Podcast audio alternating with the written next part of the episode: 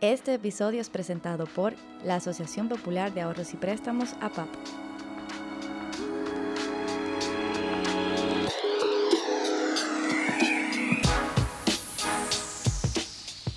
Si los ciudadanos no aprendemos más sobre la naturaleza, vamos a ser más indiferentes o, somos indiferentes cuando se quiera destruir o sustituir por otra cosa. Entonces, por eso hay un dicho, hay que ser atribuido a distintas personas de que eh, no se preserva lo que no se conoce.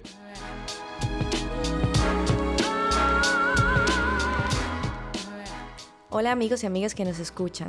En este episodio conversamos con Yolanda León, bióloga marina, profesora e investigadora y parte de la directiva del Grupo Jaragua, una ONG ambiental que se dedica a la conservación de la biodiversidad de la isla española con especial enfoque en el Parque Nacional Jaragua en República Dominicana. Hola, soy Yolanda León y estás escuchando Gente Brava.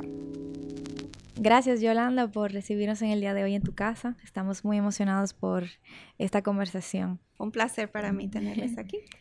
Yolanda, quiero comenzar eh, porque recientemente vi una campaña desde el Grupo Jaragua sobre los manglares y sé que tenemos una situación muy delicada con el tema de los manglares. Quisiera que nos contaras un poquito de qué va la campaña y qué acciones puntuales estarán haciendo eh, sobre eso.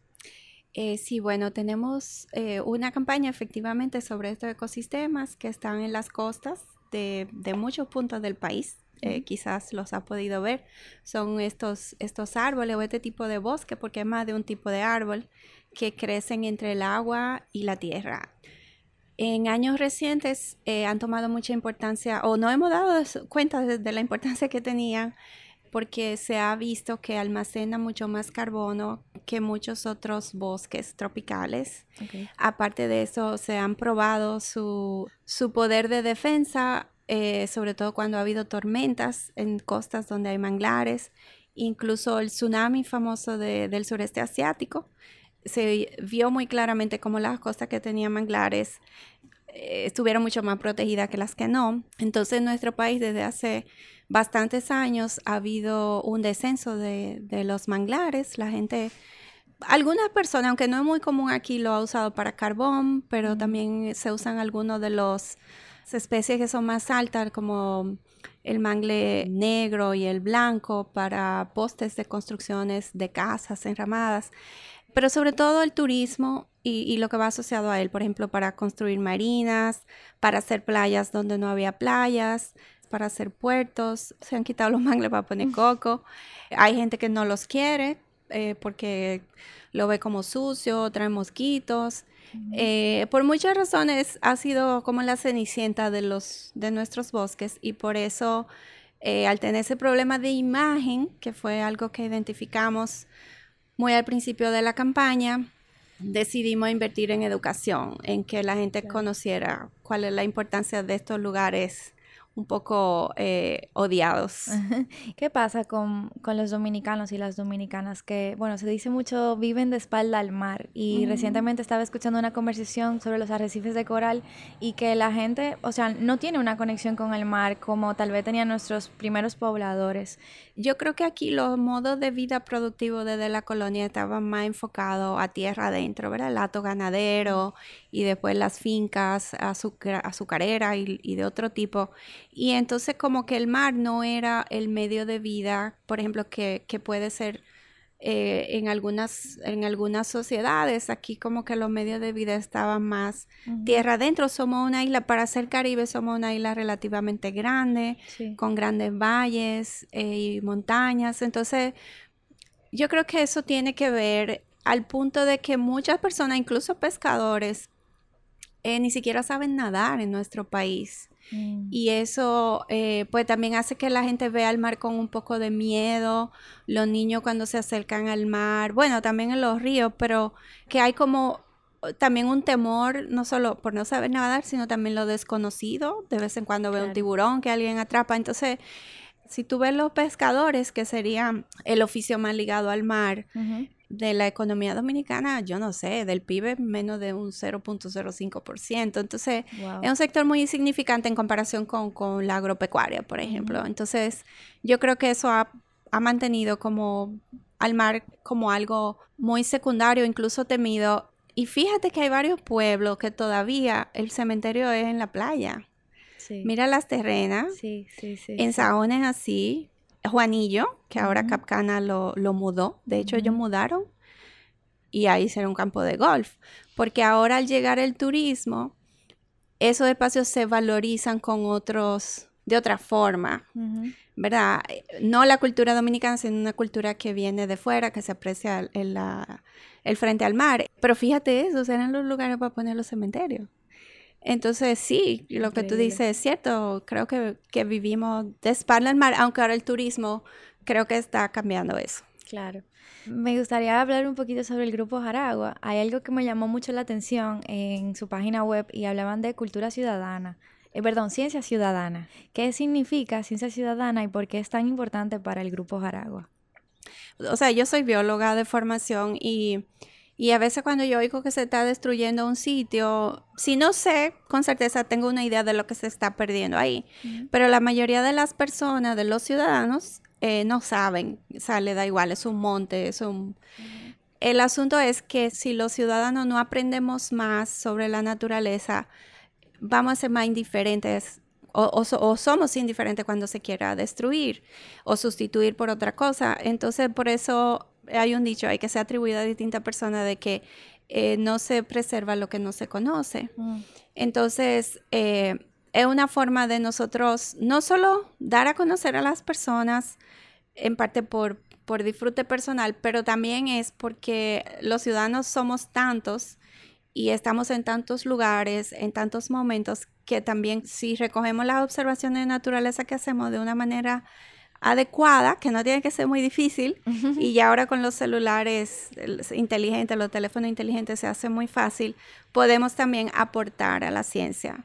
Entonces, no solo nosotros a través de estas actividades, quizá transformamos un poco los valores de las personas hacia la naturaleza, lo hacemos apreciar más y hacemos su vida más divertida, esperamos, eh, sino que también algunos de ellos, no todos, porque algunas personas se quedan con el gusanito, otras no, pueden contribuir a, la naturaleza. En nuestro caso, nosotros trabajamos biodiversidad, pero eso de ciencia ciudadana se ha utilizado también, por ejemplo, para astronomía. Hay otro sitio que se ha usado la ciencia ciudadana, por ejemplo, para evaluar calidad de agua de su río. Claro. Y eso es algo que como que resalto de la comunicación del grupo Jaragua es muy cercana. Incluso me gustó mucho que usan la cámara trampa, como de em, nos permite a los que no tal vez estamos viendo los animales en vivo, como ver a las cotorras, ver a las futías, ver a los diferentes animales que están en República Dominicana.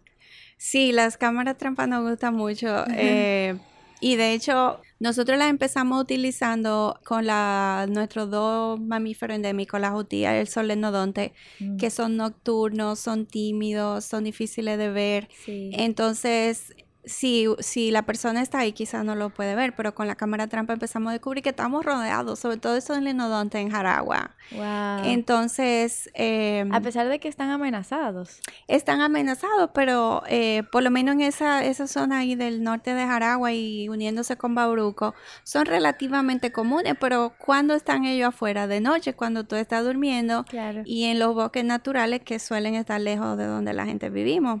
Entonces la cámara trampa no abre eh, un universo de, información y, gracias a ella hemos identificado sitios importantes para esas dos especies.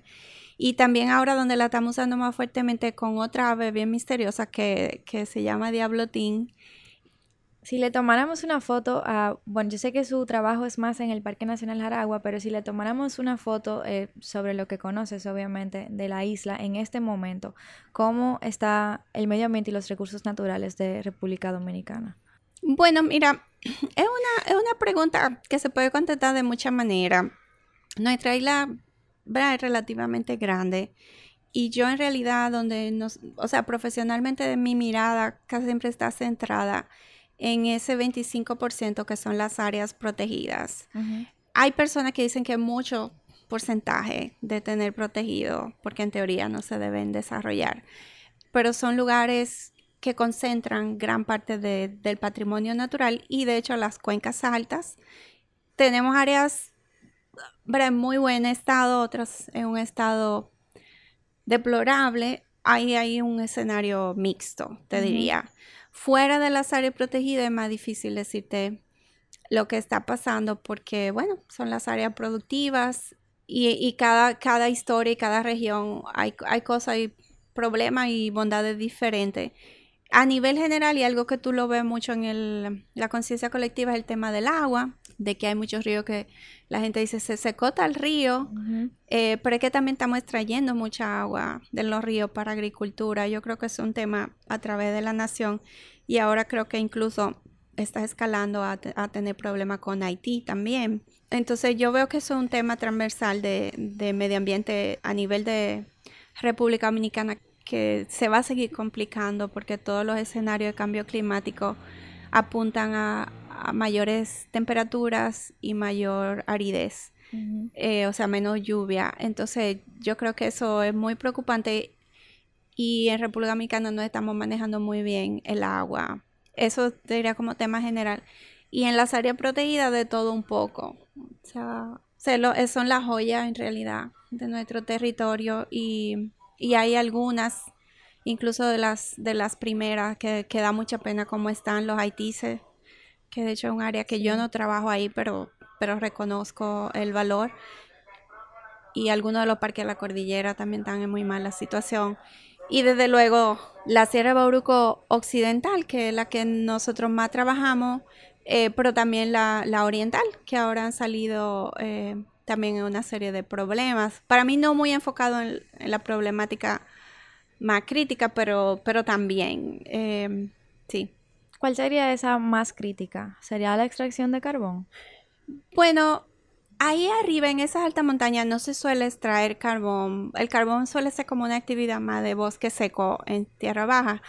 Pero ahí, bueno, ese parque, igual que Bauruco Occidental, mucha agricultura. Mm. Ahí además ha habido un problema de que se ha sembrado café, incluso con apoyo gubernamental. Entonces se ha cortado el ébano, el ébano endémico de allá. Entonces, es un problema complicado. Y ahora pues hay un tema con minería de caliza. Pero antes de eso ahí teníamos las minas de Larimar, que eran un desastre también. Son un desastre, no solo ambiental, y yo te agregaría además humanitario. Ahí se muere gente todos los meses adentro de esos túneles. Entonces para mí esos son problemas bastante grandes de Bauruco Oriental. Y ahora mismo como que nada más se está hablando de, de una empresa extranjera en una concesión relativamente pequeña, cuando tú tienes el parque entero que está muy deforestado por agricultura. Entonces, eh, ahí nacen varias cuencas muy importantes para zonas secas. Toda la zona de Oviedo, que es donde Grupo Aragua, por ejemplo, tenemos nuestra casa. Sí, mucho problema a la vez. ¿Te desaniman ese tipo de situaciones? Sí, sí, claro. Porque no son de fácil solución. Eh, Sí, no son de fácil solución. Has escrito en el pasado sobre el sargazo, que es un problema también que vemos mucho, como muy visual, valga la redundancia, en el tema de las playas y como eso es un país que vive del turismo de playa, pues algo que se ha hablado bastante en las redes sociales.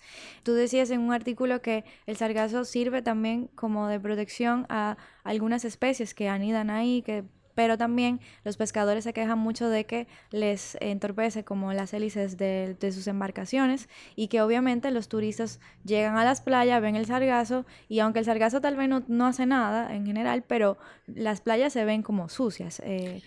Sí, estéticamente es un desastre y, y eh, como diríamos, sensorialmente huele a peo. Sí, totalmente. O sea, el ácido sulfídrico, porque en realidad produce un gas al decomponerse el sargazo que no solo huele bastante desagradable, sino que además corroe. Hay islas que, eh, que hay casas muy cerca del mar donde se acumula, se le oxidan y se le dañan equipo electrónico. O sea, tiene más impacto que lo que la gente cree, no es nada más una alguita que te molesta. Desde luego la experiencia del turista totalmente arruinada. O sea, mucha gente cancela, em, te pica porque a veces tiene em, esa superficie, se colonizan algunos invertebrado marino que también son urticantes. Ella tiene también como una hoja cerrada que, como que te, pica, eh, huele mal, o sea, toda esa, esa paz y esa belleza de la playa azul agua y la arena blanca, pues con eso se fue. Entonces yo entiendo la desesperación del sector turístico. Lamentablemente lo que veo es que no hay una solución fácil.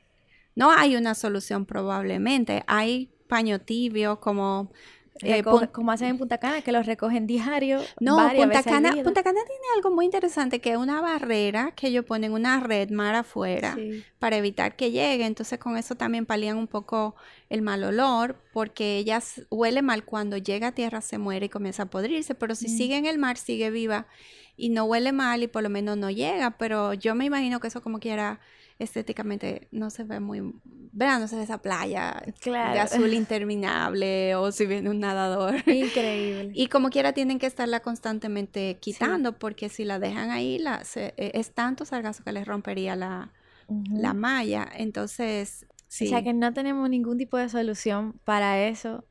Es como el cambio climático, es un problema que nos desborda y de hecho es un efecto del cambio climático.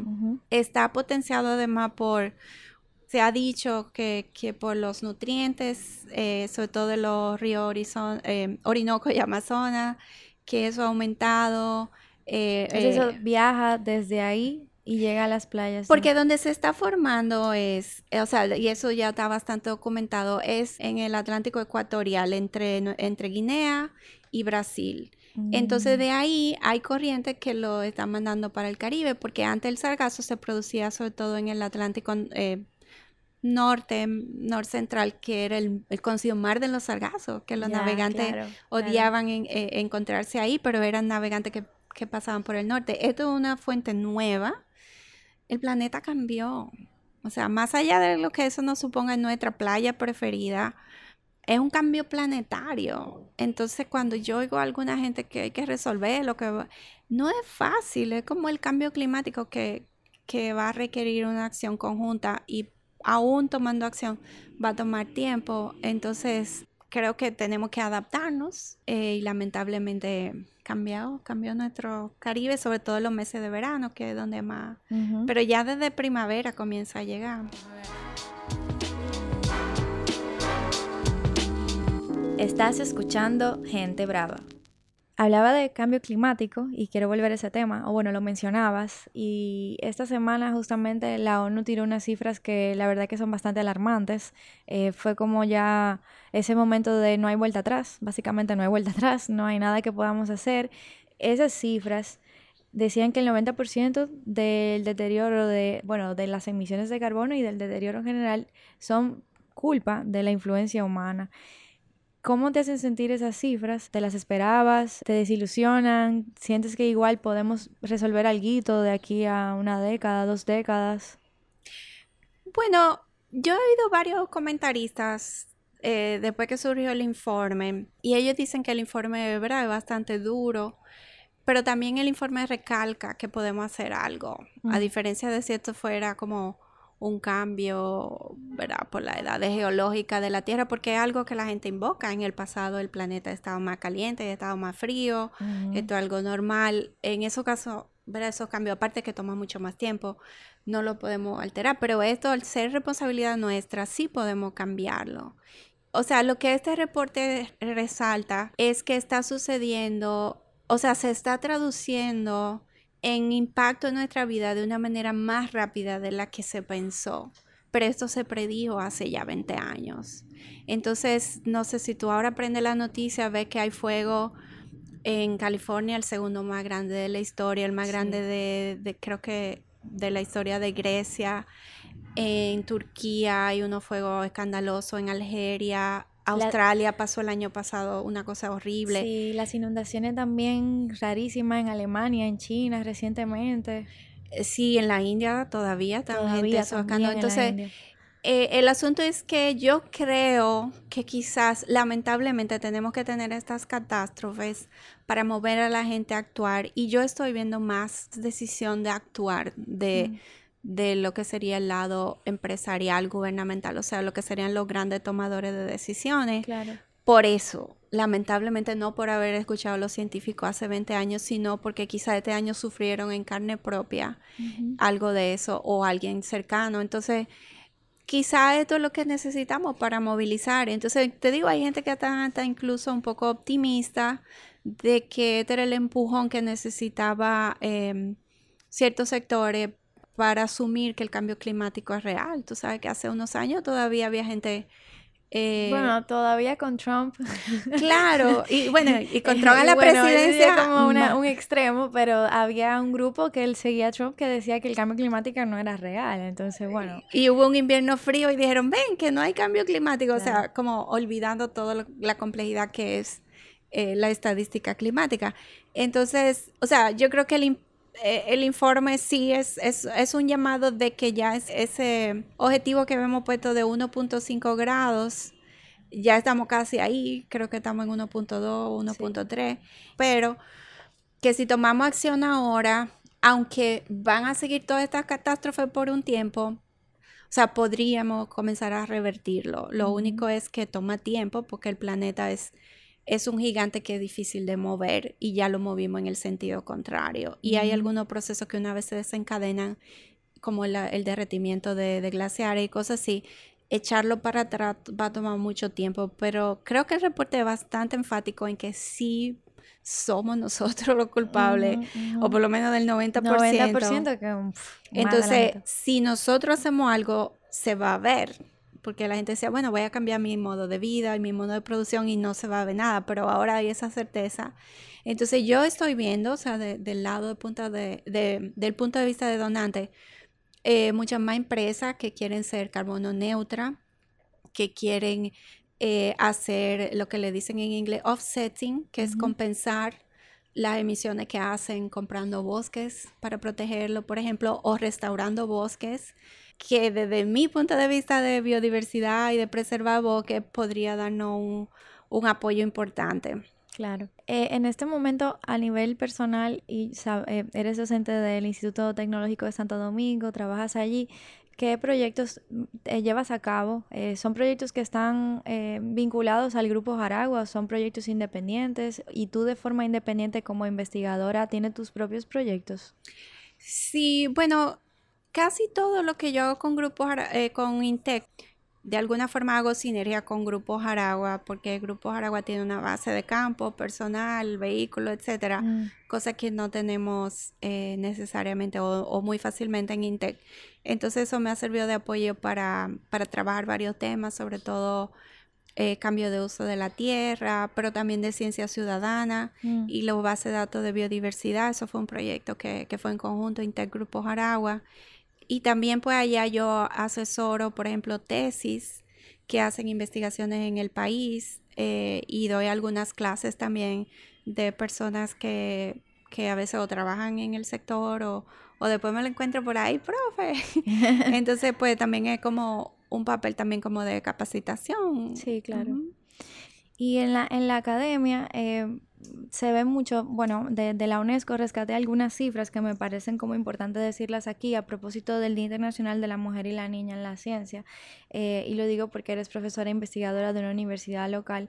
Em, en general las investigadoras suelen tener carreras más cortas y peor pagadas, y estoy citando esa fuente de la UNESCO, y su trabajo está poco representado en las revistas de alto nivel. Las mujeres suelen recibir becas de investigación más modestas que sus colegas masculinos, y aunque representan el 33 3,3% de, de todos los investigadores, solo el 12% son miembros de academias científicas.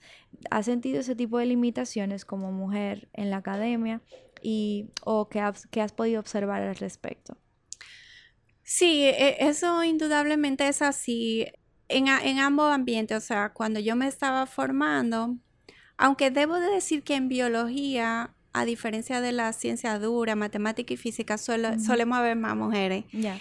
Pero eh, cuando tú te entras en áreas más cuantitativas y la estadística y demás, se reduce mucho también la cantidad de, mujeres que siguen esas carreras y que por ende después ocuparían los puestos. Entonces, por ejemplo, en INTEC, que es una escuela mayormente de ingeniería, aunque ellos dan medicina y otras carreras, pero el fuerte de INTEC, por ejemplo, es ingeniería y yo recuerdo que cuando a mí me contrataron, la idea del laboratorio en que yo entré, que ahora se llama de geomática, era que hubiera una persona de ingeniería junto a una persona de ciencia básica, que sería yo, eh, o, soy yo. Y eh, por el hecho de que los ingenieros suelen ser hombres, el salario no era lo suficiente para reclutar a un hombre en la misma condición que a mí, porque es eso, es la realidad del salario, del techo de cristal que se habla de que las mujeres trabajamos por menos. Sí. Entonces, sí, e, es un tema como es en otras partes del mundo, aunque yo te diría que dentro de la biología, yo creo que hay un poco más, y de hecho hay varias dominicanas con doctorado en el área de biología. No sé qué tal o cómo se compara con otras áreas, pero dentro de todo yo me siento privilegiada. Yo no, no siento que mi beca como que fue ajustada por yo ser mujer. O sea, hay, distintos sistemas, hay gente que se va con beca desde aquí. Yo, porque yo no quería amarrarme como a un contrato, como hay algunas becas de volver y trabajar, qué sé yo. Eh, yo me fui de otra manera, que otro esquema que sobre todo la universidad de anglosajona aplican, que es que tú eres un asistente profesoral. Entonces yo me fui a trabajar, yo no tenía una beca. Entonces yo trabajaba, yo tenía seguridad social en Estados Unidos. Eso era igual para hombres y mujeres, pero ese, ese dato de la beca entiendo que pudiera, pudiera ser así, o pudieran ser becas que por el nivel de apoyo en que están colocadas, no van a aplicar muchos hombres. O sea, yo no creo que sea ese ajuste intencional de, de bajarlo porque sea mujer o subirlo porque sea hombre, sino que por el nivel que hay, no muchos hombres quizá aplicarían, porque entienden que deben ganar más. No sé, si es como una, una autoselección que hacemos nosotros mismos. Sí, y tal vez no es intencional, pero es parte del mismo sistema patriarcal. o sea, quiere decir, esa decisión de no aplicar porque soy hombre, porque no me merezco más, es eh, eh, eh, parte también de una ideología de un género dominante, que es donde se basa todo el sistema patriarcal al final. Mira, me merezco más, pero también que le cargan más. Mm. O sea, yo creo que también a los hombres se les carga, la sociedad les carga más con, con llevar la, la, finanza de la familia y lo que gana la mujer es como extra. Mm. Entonces, si por un tiempo tuve un colega que, que, que se desempeñó allá, pero él tenía muchísimos gastos, eh, o sea, también depende de la situación familiar, pero él tenía muchísimo más, más gasto, en parte por ser hombre. Eh, o sea que también hay que mirar eso. Yo en eso me siento privilegiada, pero tampoco, o sea, en que no he sentido como esa discriminación negativa por ser mujer en ciencia, pero sí sé que hay, hay lo hay en, otro, en otros lugares y, otros, y otras carreras. Y por ejemplo, colegas del área de ingeniería eh, o matemáticas, eh, o sea, yo la veo, está muy sola en el aula. sí, em, en cadena también creo que como que no voy a decir que es un problema, pero es una situación que tal vez a las niñas eh, pueden tener aptitudes hacia las matemáticas, pero tal vez no se les motiva como se les motiva tal vez a los niños. Y bueno, muchas mujeres, y me incluyo, eh, terminamos en otro tipo de, en humanidades, en el arte. Vamos, yo creo que yo terminé ahí porque esas eran mis aptitudes, pero no, porque, no por ser mujer, pero lo, se ve mucho y se habla mucho de esos programas de STEM para niñas, para que puedan acercarse más a la ciencia y como despertar, como tú decías, ese gusanito, como por ese amor por la ciencia, tú sabes. Sí, y yo creo que la biología en eso es como está entre dos mundos, porque hay cosas de biología que son... Eh, que son afines a la humanidad cuando tú cuentas la historia de vida de una especie. Eh, son cosas casi como de chocolate. Ese choco. Perdón. no importa. si hay alguien en el pasillo. Eh, ya. Yo creo que en la biología, que es la ciencia que, me tocó estudiar y, y donde me desempeño, es eso, hay cosas que para mí son como como historias fabulosas, que casi es una película, y de hecho muchas son películas, la vemos en documentales de BBC, pero hay cosas que son muy cuantitativas. Yo cuando di un curso de, método de estadística, yo digo, oh, para esto que servía todo ese cálculo que yo di. y, y cuando he tenido que dar estadística y modelamiento, son matemáticas duras, de curso avanzado y ecuaciones diferenciales y muchas cosas para cierta rama de biología. Entonces yo creo que la biología como que tú puedes irte en distintas, distintas áreas. Yo creo que por eso hay, hay más mujeres ahí. Pero sí, yo creo que, que hay parte de eso que es, es la cultura, pero también hay parte de, de lo que las mujeres somos buenas. O sea, desde la niña chiquita tú la ves que hablamos más y más temprano que los varones, porque tenemos como esa parte de, comunicación más desarrollada. Entonces también hay que tener que, en cuenta que hay diferencias biológicas. Lo que para mí es triste que aun cuando una niña tenga aptitudes para, para matemáticas o ciencias duras, eso no se promueva. Eso sí es un, es un crimen. Claro. O igual que un varón que tenga eh, aptitudes para oficios que son más feminizados, que no se le permita. O sea, yo creo que eso, y ahora con la discusión de género, de que en realidad es todo un continuo y, no tenemos que encasillar a la persona, debemos, debemos estar alerta a eso y uno como, como docente también trata de, de los modelos que uno presenta en clase o los modelos que uno da con su vida, eh, no enfatizar ese tipo de... Em, de patrones o de comportamientos. Sí, sí. Y eso, y eso para mí, o sea, fue muy importante que mis padres, o sea, yo sé de muchas personas y me encuentro cada rato con personas que me dicen, yo siempre quise estudiar biología o biología marina. Mucha gente me dice, yo siempre quise estudiar biología marina, pero no me dejaron. Eso para mí es muy triste. Sí.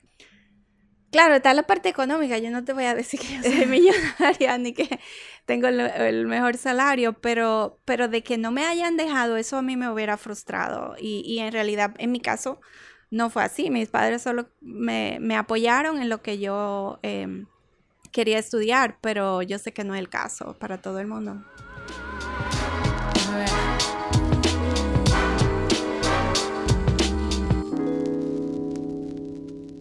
¿Y por qué nace tu, o cómo nace tu interés por la biología? Eh, ¿Tenías eso de pequeña que querías hacer eso o fue algo que ya desarrollaste más en la edad adulta? Mira, yo de pequeña, o sea, nosotros salíamos mucho al aire libre, a la playa, y o cuando íbamos a parques y sitios así, mi padre como, especialmente mi padre, como que él valoraba el verdor, los bosques, pero él no sabía mucho de naturaleza, mm. ni mi madre tampoco, los dos eran citadinos. Entonces, yo escuché una vez una, una charla, de hecho cuando yo terminé el bachiller y estaba empezando la universidad, y era sobre la crisis de la biodiversidad. Y es básicamente como, como estamos perdiendo para siempre eh, especies que nunca las podremos recuperar. Es como si tú hablas de la se habla, ahora dicen que es un poco diferente el cuento, pero la biblioteca de Alejandrina, mm. eh, de Alejandría, que nunca sabremos qué libro, qué Pitágora perdimos de la antigua Grecia y de la antigüedad, qué joyas perdimos ahí. Y ahora mismo, mientras estamos viviendo, se están extinguiendo especies que no es solo por el, utilitarianismo de para qué sirven, sino que son especies que tienen una vida, o, o sea, que cuentan una historia de millones de años de evolución y simplemente la estamos borrando eh, entonces la charla sobre todo hablaba, por ejemplo, si tú, si tú ves un avión y, si le quita una tuerca, el avión sigue volando, le quita dos tuercas, sigue volando, le quita tres tuercas y comienza a hacerle un ladito así. Y si tú sigues perdiendo todos los 10 especies, como como un avión o una máquina que en algún punto va a fallar y tú no vas a poderla. Eh, entonces, y la estamos perdiendo y en nuestro país hay muy poca investigación sobre las especies y, y yo veo muy poco futuro en que lo que yo hago es sobre todo, vamos a preservarla. No la podemos estudiar todas ahora y en mi vida no se van a estudiar, pero vamos a preservarla para que otras generaciones puedan estudiarlas, eh, porque la estamos perdiendo para siempre, sino incluso eso se ha comparado que es un problema mayor que el cambio climático, porque hipotéticamente el cambio climático, eh, si ahora paramos las emisiones, podemos revertirlo, va a tomar años y vamos a seguir sufriendo pero podríamos revertirlo. Pero una especie que desaparece no hay forma de traerla, aunque Jurassic Park diga otra cosa, pero todavía no, porque incluso tú con el material, con el ADN, podrías revivirla en un futuro, pero ¿dónde está su ecosistema? ¿Dónde están las otras especies que se engranaban en ese? Claro. Que cada vez que estudiamos cualquier ecosistema, las conexiones que hay son tan complejas que no la podemos replicar y lo, la mejor estrategia es preservarlo tal cual. Entonces, eso es lo que nosotros estamos tratando de hacer, de preservar los ecosistemas como tal, o sea, no le ponga la mano. Nosotros no es de que vamos, o sea, ahora estamos reforestando, pero estamos viendo lo difícil. Si tú quieres que se haga natural, es difícil porque no sabemos todo lo que había ahí antes de que se destruyó para sembrar bichuela, por ejemplo, o sembrar aguacate. Entonces, lo que nosotros ahora, eso, eso que nos queda, hay que preservarlo bien para que eso sirva para restaurar las áreas alrededor según la vamos ganando otra vez para la conservación. Y sobre todo estamos hablando de área protegida. Yo no estoy diciendo vamos a cambiar la ciudad en bosque, ni vamos a cambiar un valle agrícola en bosque, sino estos sitios que ya son área protegida, que vuelvan a ese estado porque son una biblioteca de un valor que todavía nosotros no conocemos. Entonces es como una oportunidad perdida si no lo hacemos. Y yo creo que es nuestra generación que hay que tomar los pasos para, para salvar algo de eso. No lo vamos a salvar todo, pero la española, nuestra isla es muy especial. Tenemos altura de más de 3.000 metros, tenemos área por debajo del nivel del mar, tenemos todos los ecosistemas que puede haber en un sitio subtropical. Oye, los pericos ahí pasando para darme la razón. Entonces, yo creo que en esta isla tenemos una responsabilidad y sobre todo porque tenemos un país vecino que, que lamentablemente ha perdido gran parte de ese patrimonio. Lamentablemente, sí. Y qué, sé yo, quizá en 200, 300 años Haití saque cabeza y quieren restaurar lo que perdieron. ¿Y a dónde van a mirar? A nosotros que lo ayudemos. Eh, si queda algo de este lado. Yo no sé, hay veces que... Pero hay más, desde luego. Hay muchos bosques todavía aquí que, que quitan que quitan la, que cortan la respiración todavía. Bosques y lugares naturales. Y eso tenemos también que estar conscientes para animarnos de que no todo está perdido, porque en la ciudad y la noticia uno nada más oye lo negativo. Así es. Pero hay que salir también a, encontrarnos con eso, que son lugares eh, muy valiosos es difícil no sentirse como desanimado y yo te percibo muy positiva y muy como segura de que todavía podemos hacer algo y a veces un poquito difícil, cada quien en su individualidad. Tal vez no estamos en contacto con el parque, con el, con el parque nacional, ¿verdad? Para, para admirar todo eso que tú sí has visto. Entonces me, me, cuestiono a veces si no te sientes sola en este camino. Eh, yo sé que el Grupo Jaragua ha estado siempre en alianza con las autoridades, ahora tenemos un, un nuevo cambio como ellos le dicen también, de autoridades que se notan estamos cambiando, estamos cambiando, es que se notan un poquito más abiertas a realmente como meter mano, por decirlo de una forma llana, con el tema medioambiental. En una entrevista que vi sobre ti investigando, vi que te referías a la administración pasada como un pulso bastante fuerte, con, con una administración que no se sentía cómoda en procesos participativos y que en la misma comunidad tenía una falta de fe bien grande. Entonces me cuestiono si el grupo Jaragua eh, tú y bueno, otros colegas igual que tú no se sienten solos en este proceso. Y bueno, ¿cómo, cómo está ahora en diferencia a administraciones pasadas, por ejemplo? Mira, hemos tenido luces y sombras, porque así como el ministro actual yo creo que tiene una sensibilidad por estos temas de áreas protegidas, eh, pero yo veo también que tiene limitantes en la ejecutoria. No sé hasta qué punto la, o el ministerio, por no personalizarlo, la puede controlar, porque eh, la cartera de medio ambiente, de hecho, es muy compleja. Ellos tienen direcciones provinciales en todas las provincias y con una nómina y, y aparte de eso también un personal importante en cada área protegida. Son 123 áreas protegidas. Y si tú sumas eso, además que ellos manejan todos los permisos de desarrollo, eh, suelo y agua, de extracción. O sea, es un ministerio muy complejo y que un ministro, yo te diga que pueda controlar todo eso, es complejo. Pero por lo menos en el tema que, que más nosotros trabajamos, que área protegida y biodiversidad, nosotros hemos visto una disposición de escuchar, de dialogar, de aprender y de comunicación de dos vías. Yo entiendo que no se puede hacer lo que uno como conservacionista o profesor universitario quiera, porque ese no es el mundo real. El tema es un poco que tienen que mejorar la ejecutoria y los recursos humanos. La política sigue siendo importante en el nombramiento de personas antes que la capacidad y la, y la vocación. y en esta área eso es algo que, que es importante y que hace que a veces los mismos infractores estén del lado del ministerio en algunos casos, independientemente de, de, que me parece que los tomadores de decisiones, te digo, a nivel de ministro y sobre todo viceministerio de, de área protegida y biodiversidad, creo que estamos bien alineados, pero la ejecutoria debe mejorar. Como tú sabes, tuvimos un ministro eh, anterior que fue en algunas áreas, por ejemplo, Bauruco, él totalmente apoyó la agricultura ilegal de plantaciones de aguacate y en eso dimos varios pasos atrás. O sea, yo no te puedo decir que soy optimista 100% porque... Eh, ahí, por ejemplo, esa zona de los arroyos donde están las plantaciones de aguacate son 15 mil tareas de aguacate ilegal dentro del bosque más valioso del Caribe, donde ya se han extinto muchas especies únicas. Eso a mí yo ni me aparezco por ahí últimamente porque es, es doloroso, algo que me duele. Pero tú te puedes chocar la, la cabeza contra la pared un cierto número de veces hasta que tú decides, mejor déjame trabajar allí, que allí yo sí puedo hacer un cambio. Como aliados, ¿qué podemos hacer? O sea, nosotros que estamos del otro lado, eh, que somos dominicanos y dominicanas preocupados también por los mismos temas, que escuchamos este tipo de cosas y también nos sentimos impotentes porque ¿qué podemos hacer? Eh, no podemos todo, o cada uno contra el poder económico y político que hay detrás de este tipo de cosas.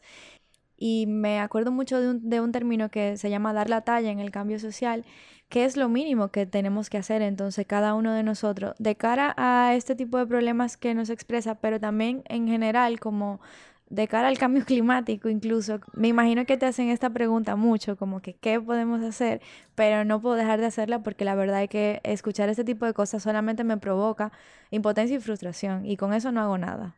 Hay muchas cosas que podemos hacer. La primera es conocimiento, adquirir conocimiento sobre estos temas, no manejarlo nada más a nivel de titulares, que es lo que la gente muchas veces eh, a mí me molesta a veces que uno hace una entrevista o, un escrito y la gente se queda en el titular, que muchas veces uno ni siquiera fue que lo hizo, mm. y saca una idea a veces, ¿verdad? Hay que, hay que empezar a, a elevar la discusión de alguno de estos temas y sobre todo preguntar cuál es la causa raíz, quién está detrás de eso, cuál es el poder que tiene esa persona para hacer eso y cuestionar ese, ese poder. El conocimiento es lo que te va a ayudar como a generar una acción desde tu esquina, porque la esquina en que estamos cada cual es diferente. Si tú eres un empresario millonario, tú puedes decir, ten Yolanda 10 millones de pesos, cómprame ahí un, un predio en Sierra de Bauruco, que es algo que nosotros estamos haciendo con algunos donantes por ahora internacionales, pero no todo el mundo tiene 10 millones, yo no tengo 10 millones de pesos en mi cuenta, ¿verdad?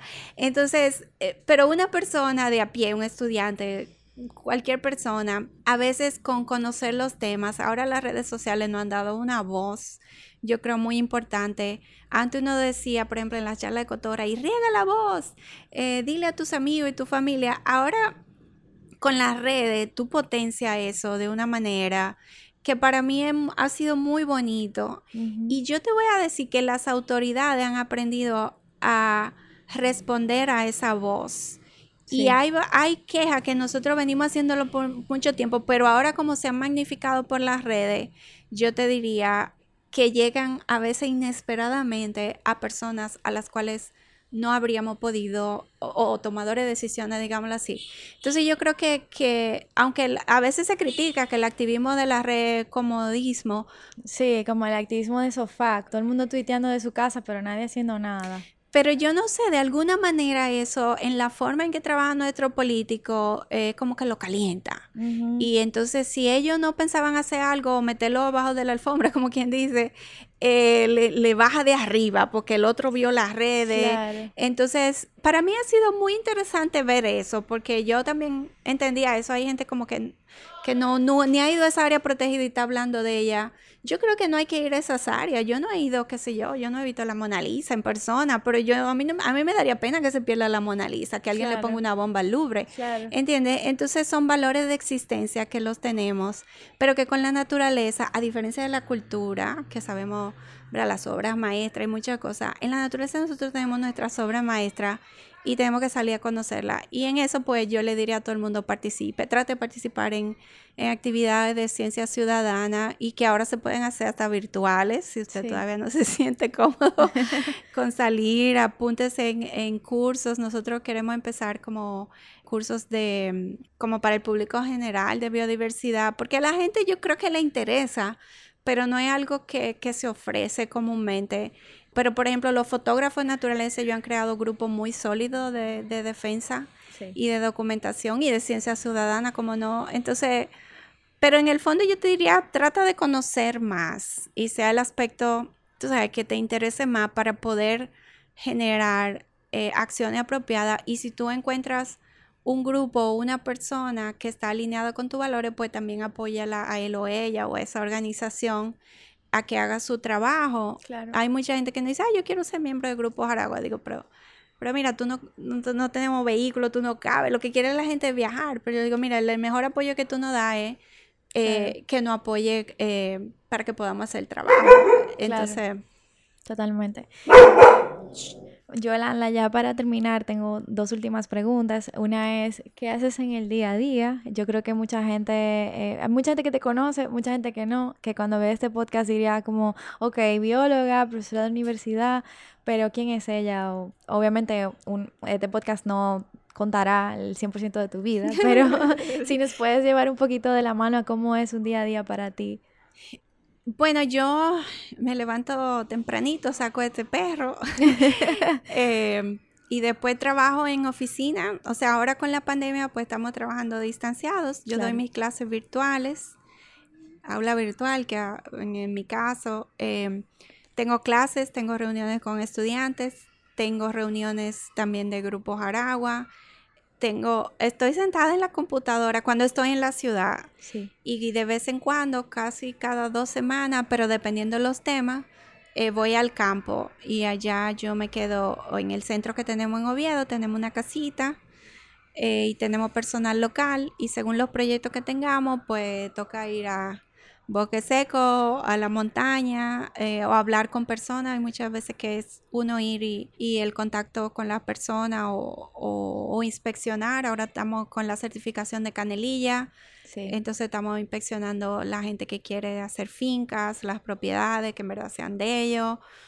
Eh, hay veces que me toca no hacer cosas propiamente de biología, a veces son temas de eso de tenencia de tierra eh, o reuniones qué sé yo, de, con distintos grupos locales, pero mi día a día es mayormente sentada en la computadora, trabajando mapas, bases de datos, comunicación. Eh, eso es lo que es ser bióloga para mí hoy en día. para lo que pensaba que tú estabas todo el tiempo en la laguna de Oviedo, en el Parque Jarabo. No, yo, yo casi cada dos o tres semanas estoy en el campo y es algo que que además a mí me ayuda a, a volver un poco a la realidad y también afinar mejor los proyectos que escribimos. Y yo desde luego implemento algunos proyectos, o sea, yo parte de lo de reforestación en Bauruco o restauración. Eh, y tengo excelentes colegas en Grupo Jaragua que, eh, que también hacen un poco lo mismo que yo. A veces nos repartimos, tú te encargas de este, yo de este. Pero sí, manejo de proyectos, eso es una destreza que yo le diría a los jóvenes eh, porque cuando no hay fondos para cosas como tradicionales, tú tienes que salir a buscar los fondos y eso generalmente se hace a través de donantes o de fondos concursables y vienen en la vía de proyectos. Y aprender a manejar proyectos yo creo que hoy en y en verdad es complejo. Y yo creo que una destreza eh, que es importante no le digo que haga una maestría en eso pero es algo, son habilidades importantes y no solo para biología, o sea... Eh, para todo, claro.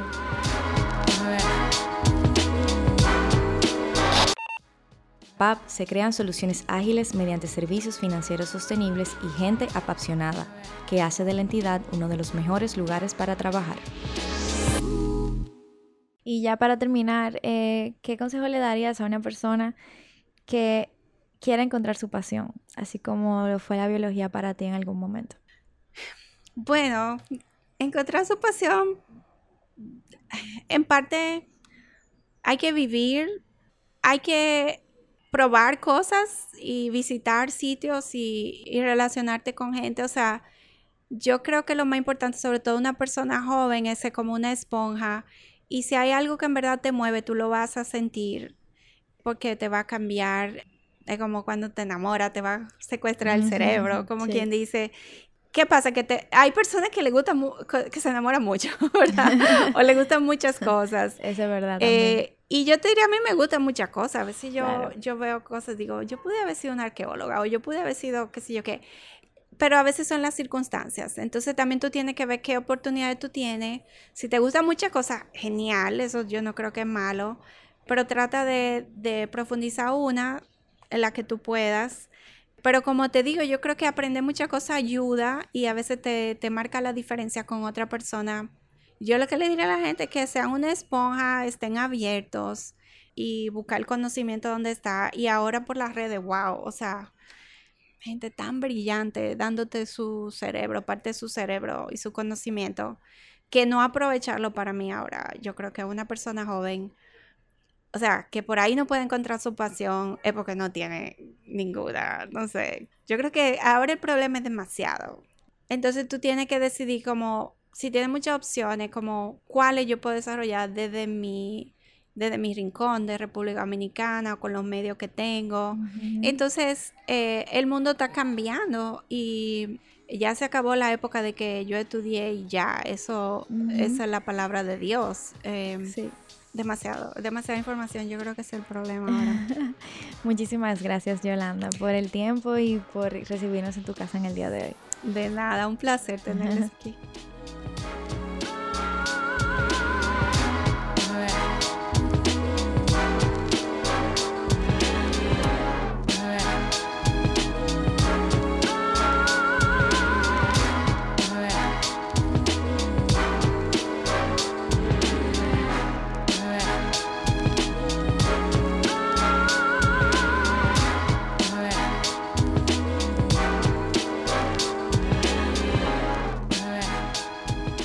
Este episodio fue presentado por la Asociación Popular de Ahorros y Préstamos, APAP. Yo soy Laura Castellanos y estás escuchando Gente Brava.